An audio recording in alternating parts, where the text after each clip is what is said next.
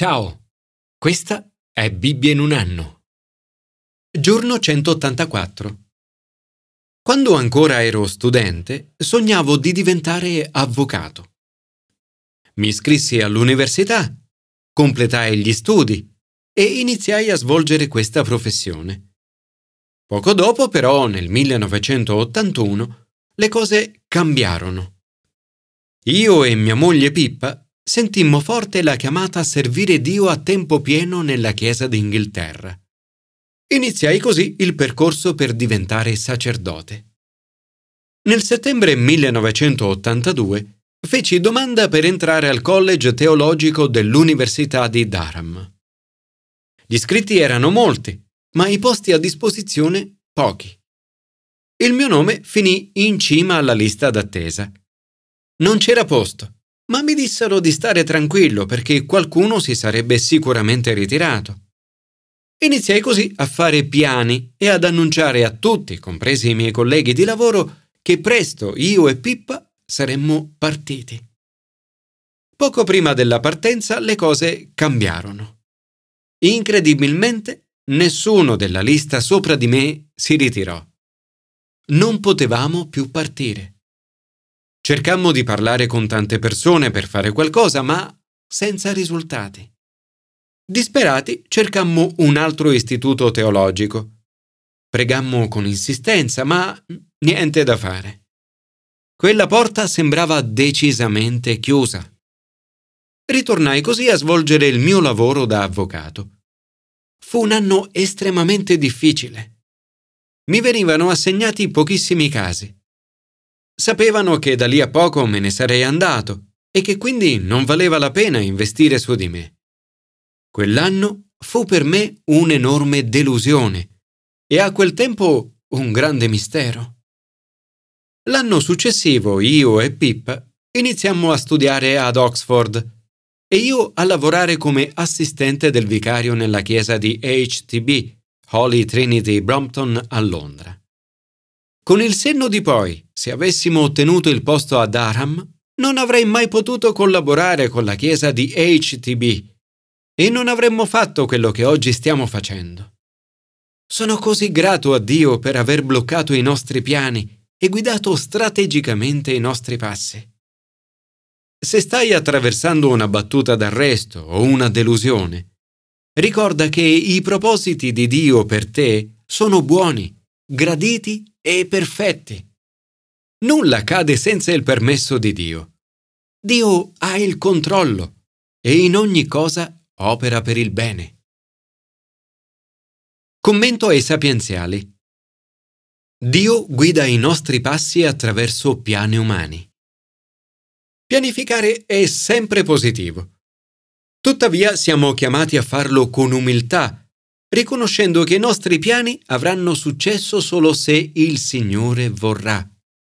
L'autore dei Proverbi dice Il cuore dell'uomo elabora progetti, ma è il Signore che rende saldi i suoi passi.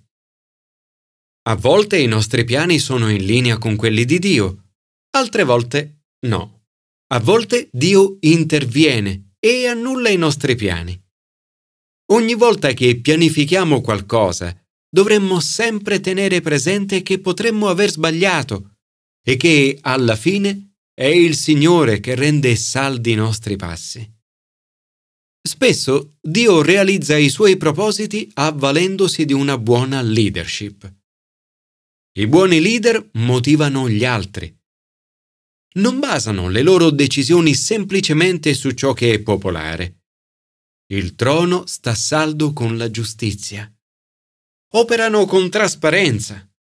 Il re si compiace di chi dice la verità. Se il volto del re è luminoso, c'è la vita.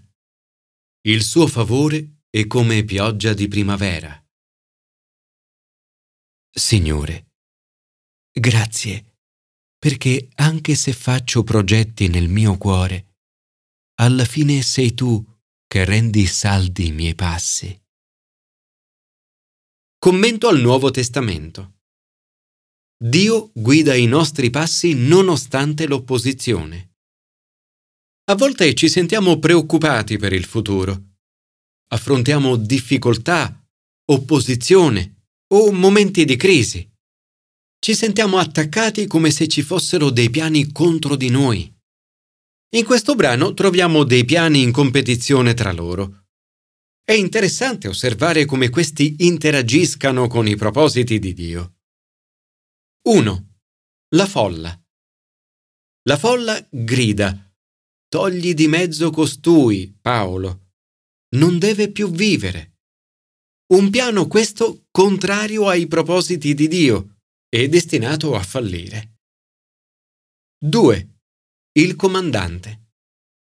Il comandante, un uomo con potere militare, comanda di interrogare Paolo a colpi di flagello. Ma giunti alla sala delle torture, vengono a sapere che Paolo è cittadino romano e si ricordano che è illegale frustare un cittadino romano prima di essere condannato. Anche qui il loro piano fallisce. 3. Il tribunale. Il Sinedrio, cioè le autorità religiose, progettano di uccidere Paolo. Paolo viene portato in tribunale dal banco degli imputati dichiara la sua innocenza. Nel sentire questo, il sommo sacerdote Anania ordina di percuoterlo sulla bocca. La risposta di Paolo è Dio percuoterà te, muro imbiancato. Paolo riesce poi a dividere il tribunale, composto da farisei, che credevano nella risurrezione dei morti, e sadducei che non credevano decide di sfruttare il loro antagonismo. Dice, fratelli, io sono fariseo, figlio di farisei. Sono chiamato in giudizio a motivo della speranza nella risurrezione dei morti. 4. Le crisi. In mezzo a tutto questo, Paolo cerca di allineare i suoi piani a quelli di Dio. Sente di essere guidato da Dio Decide così, nello spirito, di andare a Gerusalemme e poi a Roma. Un piano che si scontrerà con una serie di avvenimenti e crisi. È probabile che nei momenti di crisi Paolo si sia chiesto più volte se avesse o meno seguito fedelmente i propositi di Dio. Ma in mezzo a tutto questo, il Signore gli dice Coraggio. Come hai testimoniato a Gerusalemme le cose che mi riguardano, Così è necessario che tu dia testimonianza anche a Roma.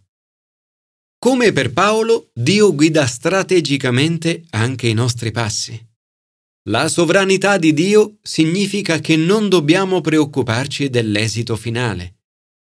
Dio ha il controllo totale su tutto, anche se non sempre è facile rendersene conto.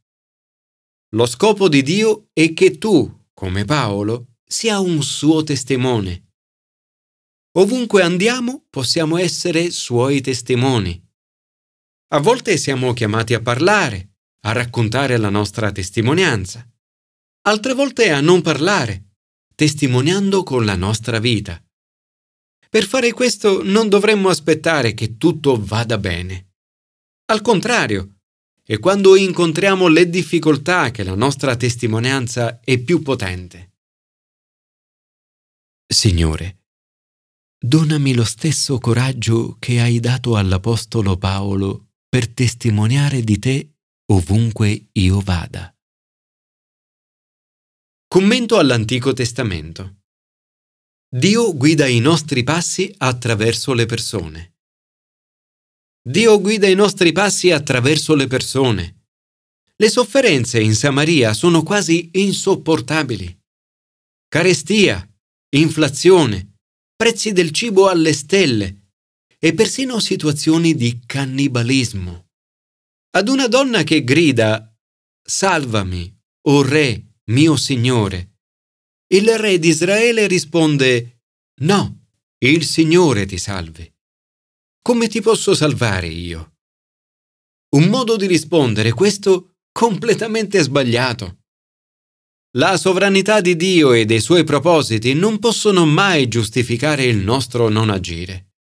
Dio agisce attraverso persone, cioè noi, suoi rappresentanti umani. Quando ci sono dei bisogni, siamo chiamati ad essere le mani di Dio che rispondono a questi bisogni. Questo è ciò che Eliseo compie. Dio usa Eliseo come suo profeta. Eliseo dice, Ascoltate la parola del Signore. Così dice il Signore. A quest'ora, domani, alla porta di Samaria, un sea di farina costerà un siclo e anche due sea di orzo costeranno un siclo. Dio si serve di quattro uomini malati di lebbra facendo loro scoprire dove trovare cibo in abbondanza. Nel mangiare e nel bere si dicono l'un l'altro non è giusto quello che facciamo. Oggi è giorno di lieta notizia, mentre noi ce ne stiamo zitti. E così decidono di condividere la notizia un gesto che porterà ad abbassare il prezzo del cibo, come preannunciato da Eliseo. Il mondo di oggi produce cibo a sufficienza per tutti, eppure una persona su otto su questo pianeta soffre la fame. Quando ci disinteressiamo degli altri e ci limitiamo a guardare solo noi stessi, compiamo qualcosa di non giusto. Al contrario, dovremmo fare di tutto per porre fine alla povertà estrema nella nostra generazione. Ciò che leggiamo nel brano è anche un'immagine meravigliosa del motivo che ci spinge a comunicare agli altri la buona notizia di Gesù. Queste persone affamate si imbattono in una montagna di cibo. Si rendono conto che Dio li ha liberati dai loro nemici. Potrebbero tenere la buona notizia tutta per sé, ma questo sarebbe egoistico. Sono comunque tentati di farlo. Anche per noi oggi è così.